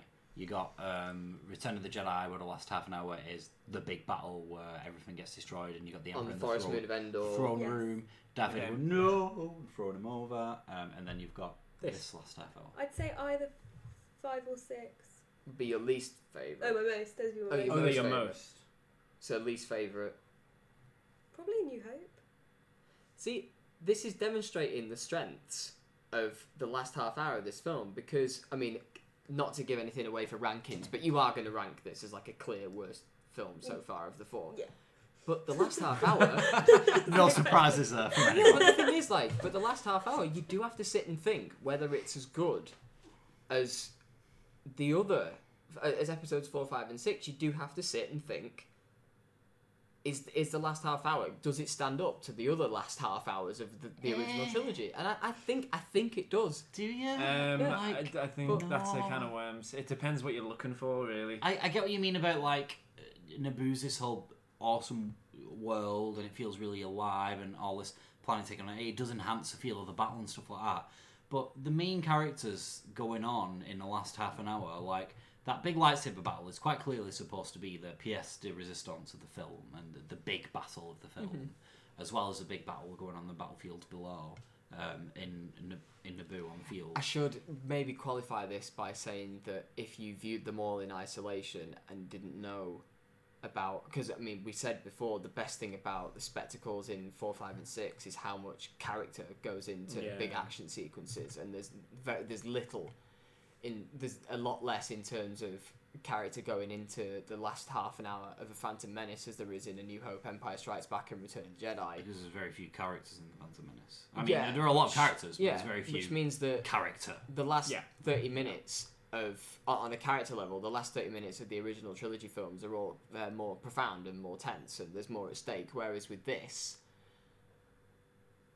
there's a, a little bit less of that. But just purely on a spectacle you know managing to hold the, the spectacle up actually managing to deliver pretty visually and I'm not quite sure the other But term even, but like even visually, I don't even think the last Visually- Visually... is that impressive. Like, there's some Oh, ama- Jake, it is. For the, this No, is no, it's no, a no. I'm not. step I'm not. for Ta- I'm not talking about technology. I'm talking purely about direction here. Oh, okay. Like the yeah, obviously the computer generation is so much better than it was in the previous films, but I don't think the better looking films as a result. Like if you look at the last, um, if you look at um, Empire Strikes Back, for example, that whole scene they've got the colorization they've got going on with Darth Vader and the lightsaber battle with Luke, the Yeah. the shots that they've got going on. There's none of that in the last half an hour of Phantom Menace. You've just got shot after shot of plane flying the wall camera, watching people do some fighting, and in that CGI people. That's it. There's no artistic direction. There's no cool colorization. Um, you've got some good costumes. Um, and I do quite like the red overlay, which I think is probably accidental of those red force field lasers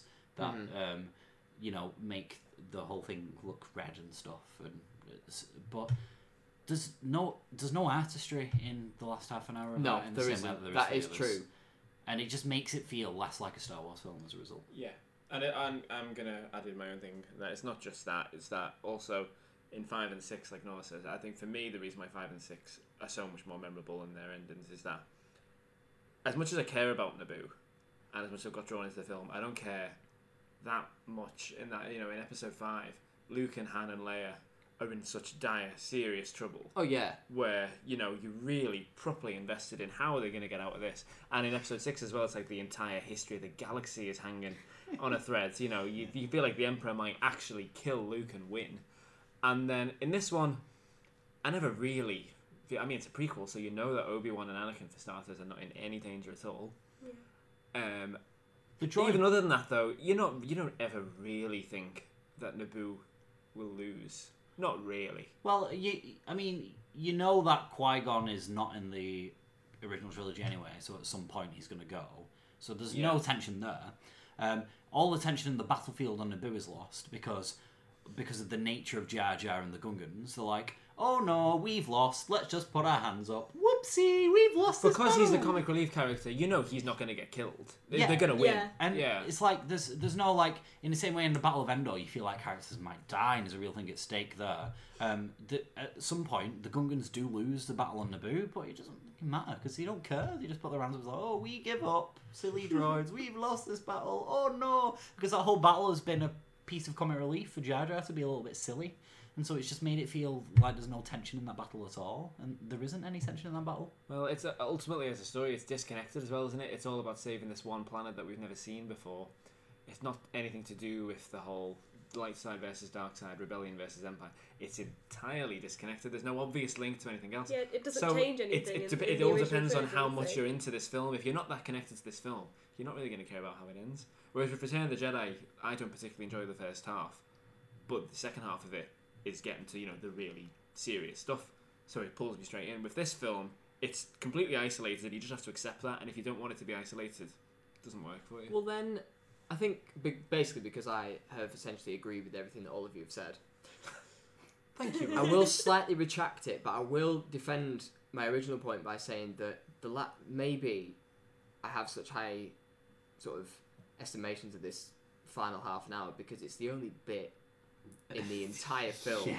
that feels like a Star Wars The film. rest is a Yeah. slog. and I think the music has a lot to do with that. Yeah, pod racing feels a bit like a Star Wars. The film. pod racing bit was cool. I liked that. I think I actually noted down uh, pod race itself shows that Lucas can still pull off like a race chase scene. Commentators puncture the atmosphere occasionally, but the tension like it builds really good. And it's also a really ambitious move to make it so long and make it so entertaining.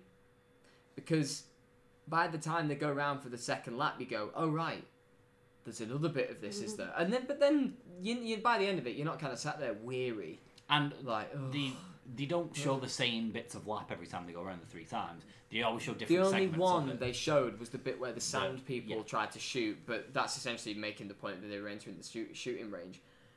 Because we've not really spoken about him so far, I'd like to um, talk about Anakin. Okay. What's this to talk about? Can I? Can I well, I'm, I'm going to draw a line. in the Just sand generally if how start. we feel. I think it's unfair because I know Jake is going to start going on about how shit he is. As Yippee! Actor. And can I say, he, the actor is nine years old. Can we not rip into his acting? There are it's good not, kid It's actors in not. the It's world. not fair.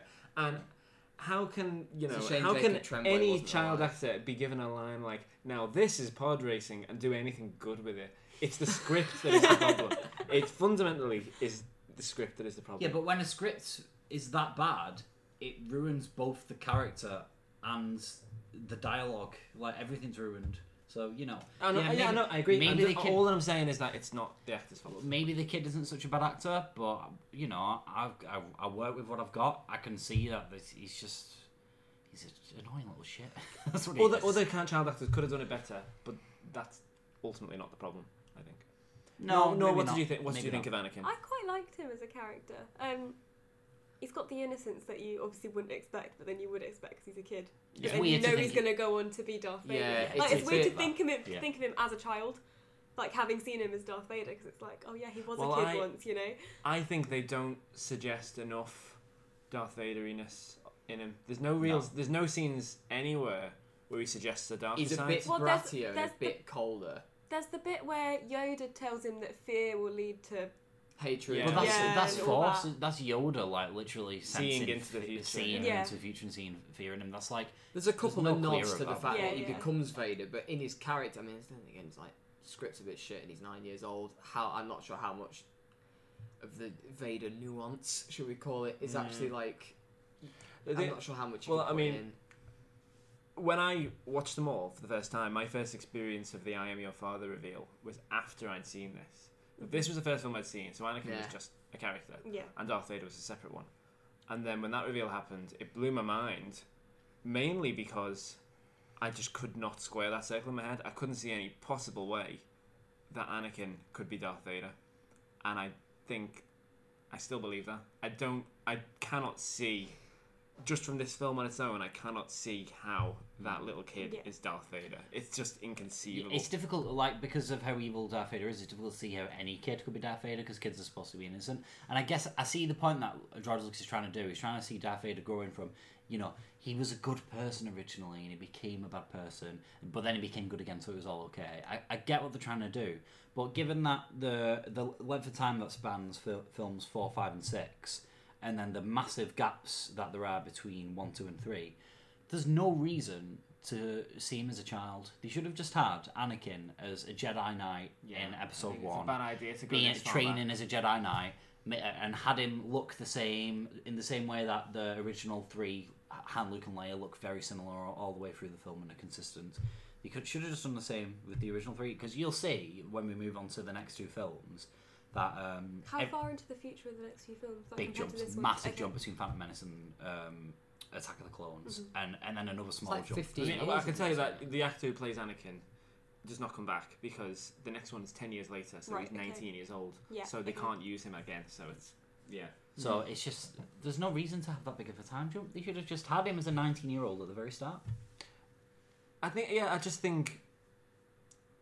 As, a, as you say, there's, there's no reason to go back this far because we get the idea that he was a good guy and then became Darth Vader. It's like because because as you say, he's he's a little kid, and although as I'm saying, I'm going back on my own point here because I was saying, oh, they should have shown a bit more of how he could have been darker. But then you're right, he's a little, he's a really little kid. He's nine years old. How much can you really do with it? It reminds me of there was this joke on there. We're watching the show Cunk on Britain at the moment, and she's telling the history of Britain, and she starts with the Big Bang. So well, you, don't, you don't need to go back that far, and that's what it's like with this. Well, I don't need to see him like. How, I mean, are you going to show him like Yeah. in the womb? It feels like, I don't need to see him back this far. It's like George Like, I Luc- get that he turned bad. George you Lucas know. is trying to make this point that Darth Vader, um, he's a real evil guy and he's a real evil, but he used to be a kid once. And you know what? We don't need to see that. We- Yeah. he, he's a person. We know he used to be a child but once it- it- because but- everyone used to be a child once. Or how about like do it for a few scenes and then jump forward in time, Or, or even like just, you do in a lot of films. even just mention you know. something about his childhood when it like because he does mention things about his childhood in the next couple Yeah, of films. exactly, Like exactly. you don't need to explicitly show him as a child. We know that people Yeah. start off as children. You don't need to. Or just don't spend 45 minutes on Tatooine in this film. Maybe I have mean- a I time mean, jump no- in the middle of this one. Ha- has it added to you know the character for you seeing him as a kid? Has it added to Not it? very much, no. It's literally just the fact that he was innocent and Two child separate characters at this and and that built was it, yeah. 3PO, I suppose. Yeah, but- yeah, that's that's a weird bit that I feel like doesn't make sense at all. Can I say, by the way, that I, I- I genuinely think I've got I've got a better idea for it than George Lucas did, which is that in in the film R two comes from Padme's world, and three PO comes from Anakin's world. Surely, this droid that's designed for protocol and etiquette should be with a queen, and Yeah. a droid that's made to like tinker and do mechanics should come from the kid who tinkers and does mechanics. Yeah. Surely it makes more sense for Anakin Yeah. to have built R2 and 3PO to be this accompaniment to a Or to queen. R2 to just be the household droid. And then they naturally Mm. would have met because they're, you know, in, in each other's entourage. Yeah, that And it's, would've it's been one, a one of many Yeah. examples in this film of where they just don't take the easier route. That was um, their little meeting, actually. 3PO and R2's meeting was quite nice. Yeah. That, that was one of the bits where I actually thought that, um, I mean, didn't enhance. That's the, I mean, that's the thing. If a film, whether it's a prequel or a sequel, if something comes after an original film in our real world in time, it has to enhance it in some way. And I think that's the only scene that even gets. Uh, I mean, and the, the only scene that even gets close to going, huh, the originals. Mm. Weren't they lovely? You know, you know, just and I suppose uh, Ewan McGregor doing his best Alec Guinness impression. I think Ewan Yeah. McGregor's pretty good as Obi. I mean, He doesn't get much to do in this film, though, Genuine not class. really. Ewan, Mc- yeah. Ewan McGregor. I mean, he shines in Episode Three. Like he's he's basically he is Obi Wan yeah, in Episode Three. fantastic, that. But at this point now, he is a bit naff. Um, but yeah, I completely agree. Watching C-3PO and R2D2 meet, it's sort of like watching um, an old gay couple meet for the first time in, in the past. You know, it's not, it's quite charming, really. Yeah. Yeah, I think um, just more on um, actually uh, Ewan McGregor Obi Wan. I liked the very deliberate parallel that they did with Obi Wan watching Qui Gon die.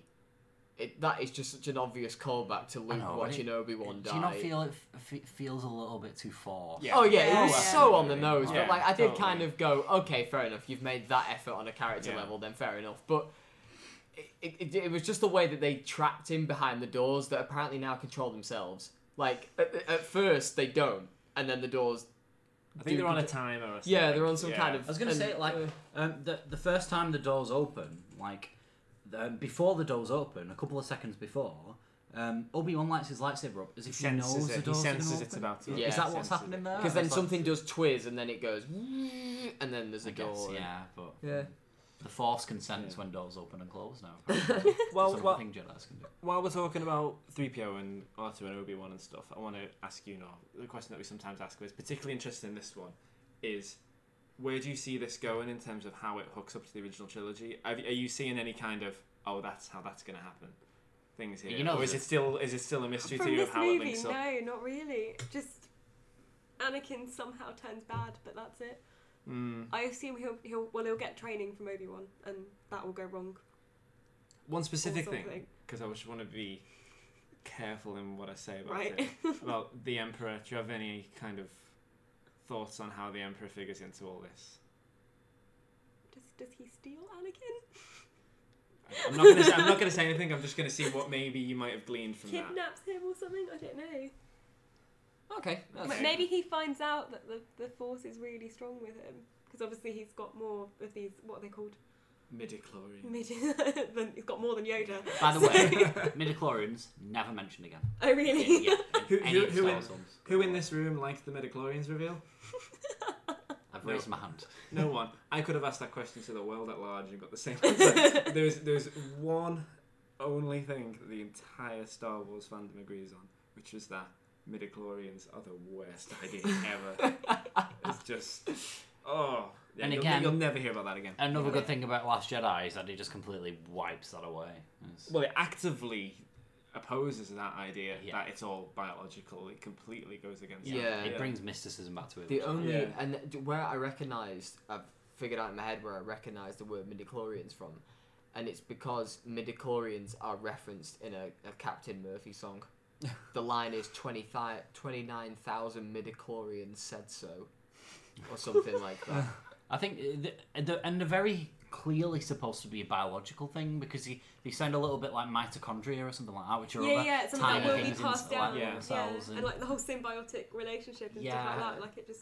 The thing is, I I know it's a silly Getting into your field now. It's, it's like a, a thing that didn't need explaining the stuff and stuff, but it actually also is a bigger point that damages the films. I think, which is that it suggests its idea that it's a genetic lottery and that you are born. If you are born with a certain surname, It's you are your stronger with the force. You are chosen. destiny. Like Luke never had anything special about him. He was just born to this guy who had loads of midichlorians, so he was really strong with the force, and that's a terrible thing to do to the films. It makes Luke seem not special. Yeah, it, tu- it turns the force into something that you pass on through generations. Yeah. Only people with a high midichlorian count can be strong in the force, and it's like d- d- now Rey from um, Force Awakens and Last Jedi is, is now all uh, now because I know midichlorians are canon because they're in a film. It's like, does she have a really high midichlorian count? Is that why she's so good with the force? It, it just so it ruins. It does like a lot of what Phantom Menace does. It just ruins a lot of the mysticism of what happens in And, and that's something I want to ask you now as well is um, about Luke and Leia being born. Like, an- any idea on how that Oh, how comes that about happen, in the yeah. plot? Because Like, we know obviously Anakin's a father. I don't Yeah. mean physically how it comes about. I get that, but you know, like, Like, you know, there are big time jumps. So it, it, for all we know, this could be any character in the future that we've not met yet. Yeah. But uh, do you have any feelings about what what you think might happen? How where they come from? What, like who their parents are? Yeah, we know who Anakin is. You- Yeah.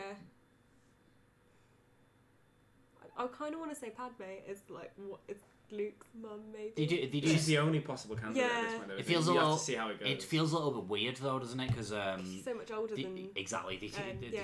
It's like they're trying to force something that just. Yeah, yeah. I mean, it was did you really think they were suggesting that in this film? Suggesting At the a- start, yeah, yeah. because when well when Anakin first met her, he was like, "You look like an angel an or something." angel? Yeah. Yeah. Like, what a line. Also, what is it with this whole Jesus parable going on? Like, Oh, um, started. uh, Shmi, who's Anakin's mum, Is the um, Virgin Mary? is a Virgin basically. Mary apparently. Yeah. Oh, yeah, had of course, yeah. yeah. Miraculously And Anakin is conceives Anakin. Space Jesus. is the chosen one? Like what? Yeah. Although I did like her line about um, you can't stop the suns from setting. I thought that was quite nice. Yeah. Uh, yeah, let's talk. Uh, I I think Shmi is.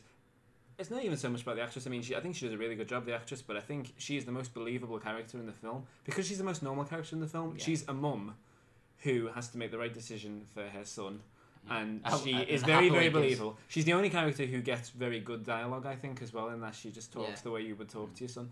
And It's the only line that's. I really, my heart really goes out to her when she has to let him go and she pushes him off at the end. And you've got to think It's a really good scene. how desperate is her situation and how much But poverty that's must they live in Yeah. that she's willing to give her son, who's the only other person that she can connect with on this planet, to these random strangers that she met like a day ago. Yeah. I know, I know.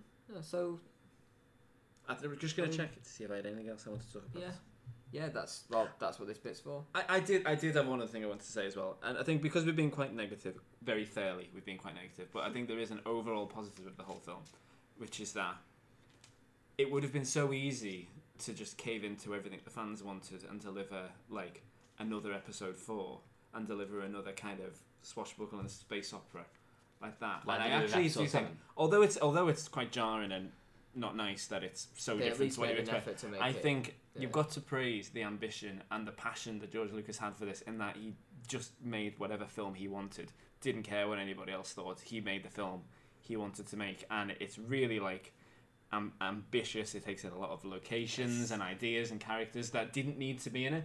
I think, although it's excessive, I think considering you get franchise entries and other franchises now that is just like you know cash in, do a do a rehash. I think to put this this much original thought into a prequel is worthy of praise. I don't think I don't think you're praising the film Though. I think you're damning the film. I think you're criticizing the film because it's just clear that George Lucas is out of control in this film. Yeah, but I do think complete creative control. No one's there to say no to him, and he just puts whatever he wants in the film. But it's two sides of the same coin. Yes, it is a bad thing that he's out of creative control, but it is also a good thing, I think, that he, that he is at least investing some kind of creativity I- into it, and I- it's not just rehashing.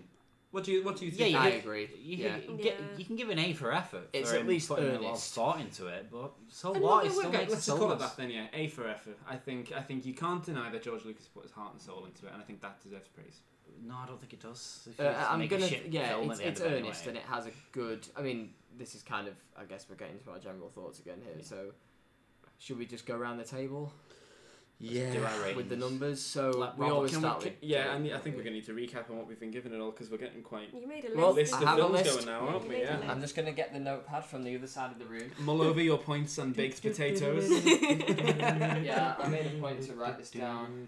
So, Who wants so to start? far- Anyone? Any Well, volunteers to Jake start? usually goes first. Well, so what was my we'll previous keep the tradition. So, Jake, you gave uh, A New Hope uh, seven, uh, Empire Strikes Back in eight, Return of the Jedi in eight.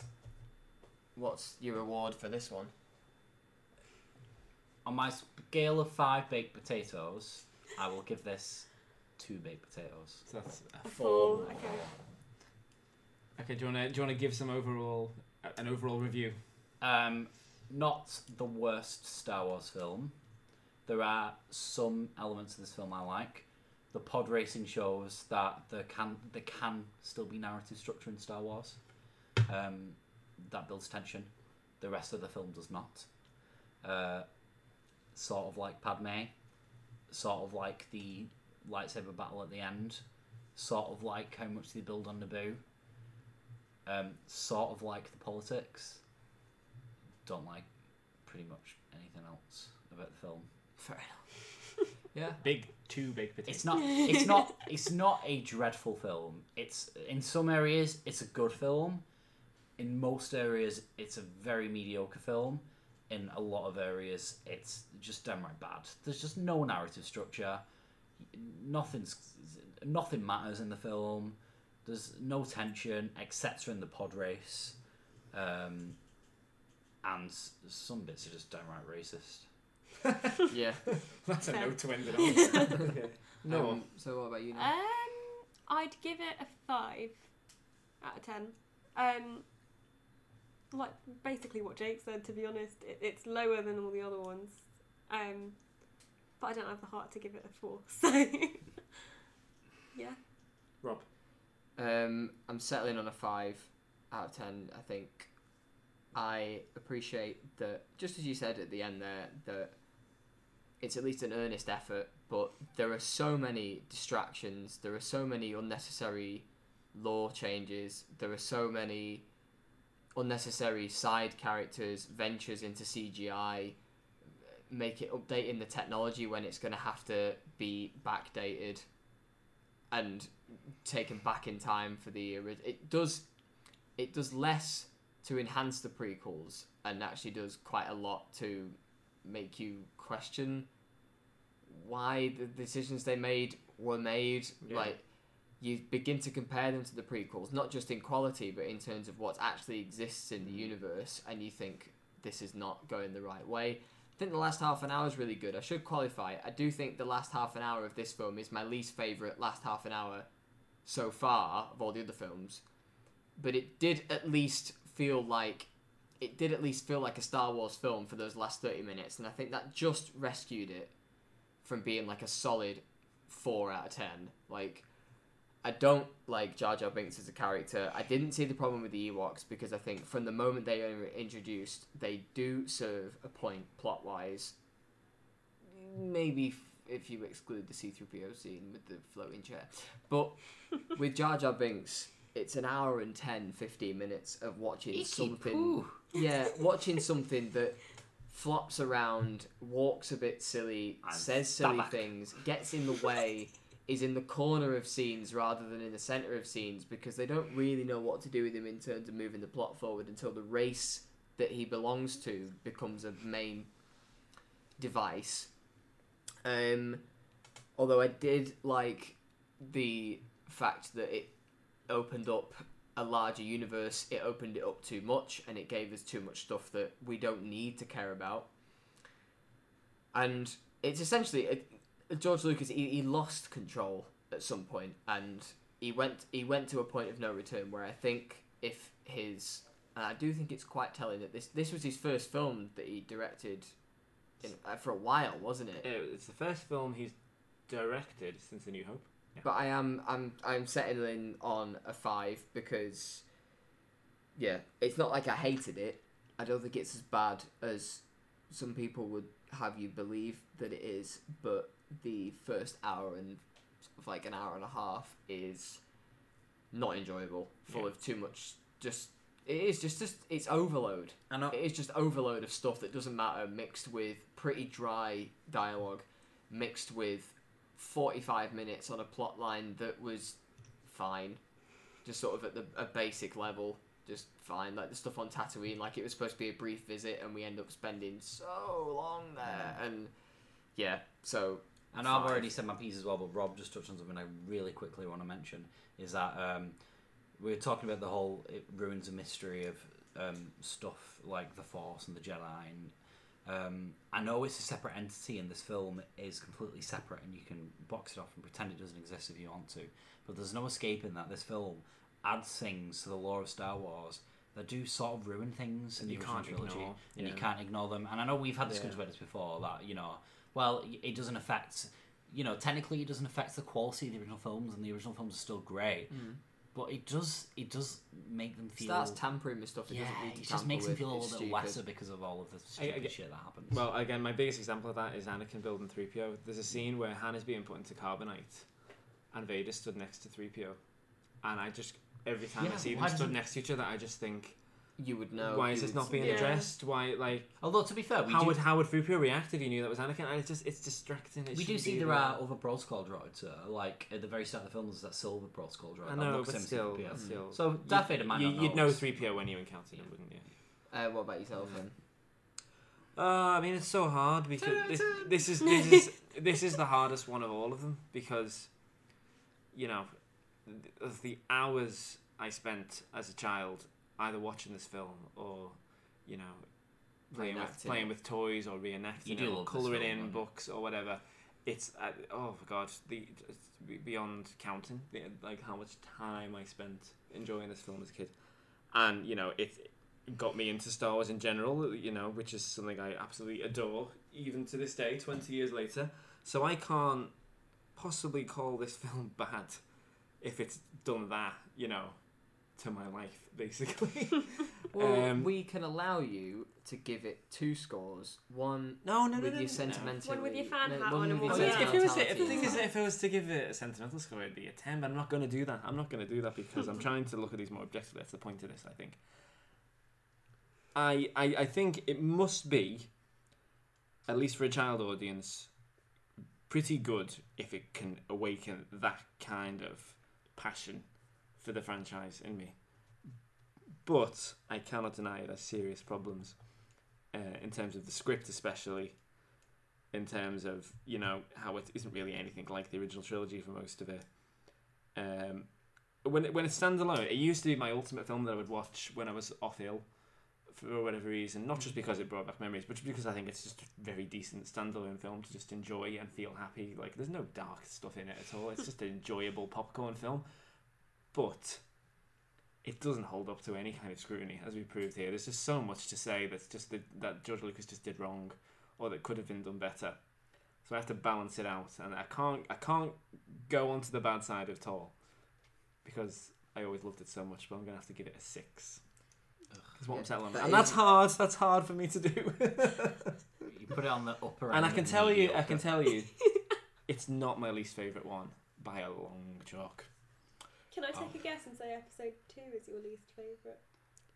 You I've been can, told but I lots of can't bad confirm things it. But I can't confirm it. Hash- Hashtag spoilers. So we'll be back with uh, Attack of the Clones. Oh God. yeah. If we survive. Oh, I'm sure we'll be fine. We're not involved in the Clone Wars, so it's you know. And Robert gets to do the hosting for that one, which I'm Yeah, sure he's going to absolutely love. yeah, why not? I get I to always be, love hosting um, things. the kind of film where we want to gnaw each other's arms off. Halfway through because we need some form of stimulus. And I'll make sure to eat before we watch it so that we don't delay the podcast for 20 minutes after we watch the film because I had to cook things, but never mind. Um, so, yeah. Just think of it this way we're a third of the way through the prequels. I think we're we're Yeah. almost halfway through the whole And thing. now. Revenge of the Sith is by no stretch a bad film, so you know we've got one to enjoy after Attack of the Clones. I don't think of it that way. We've got so many films to enjoy. And, And- we've got these conversations to enjoy. That's what it's all Yeah, about, that's true. Just as a quick thing, um, at the end, we might as well make the announcement that we are going to do a little special episode for um, the Han Solo film that's coming out in May. Um, we weren't planning on doing it. We were planning on waiting until we'd watched through them all and then maybe watch it separately at the end. But no, I think you would know enough now by the time it comes out to. Well, we'll have finished it. the prequels by then. Yeah, So, so, yeah. yeah. And plus, So- I think we can't, we can't miss the opportunity of a Star Wars film coming out while we're doing this. Exactly, and Yeah. going to talk about it. Yeah, I mean that'll be around mid June, but You mean we, a Star Wars we decided story. it today. so yeah. But yeah, we'll see you then. Yeah. Next time, probably in two weeks. See you later. Bye.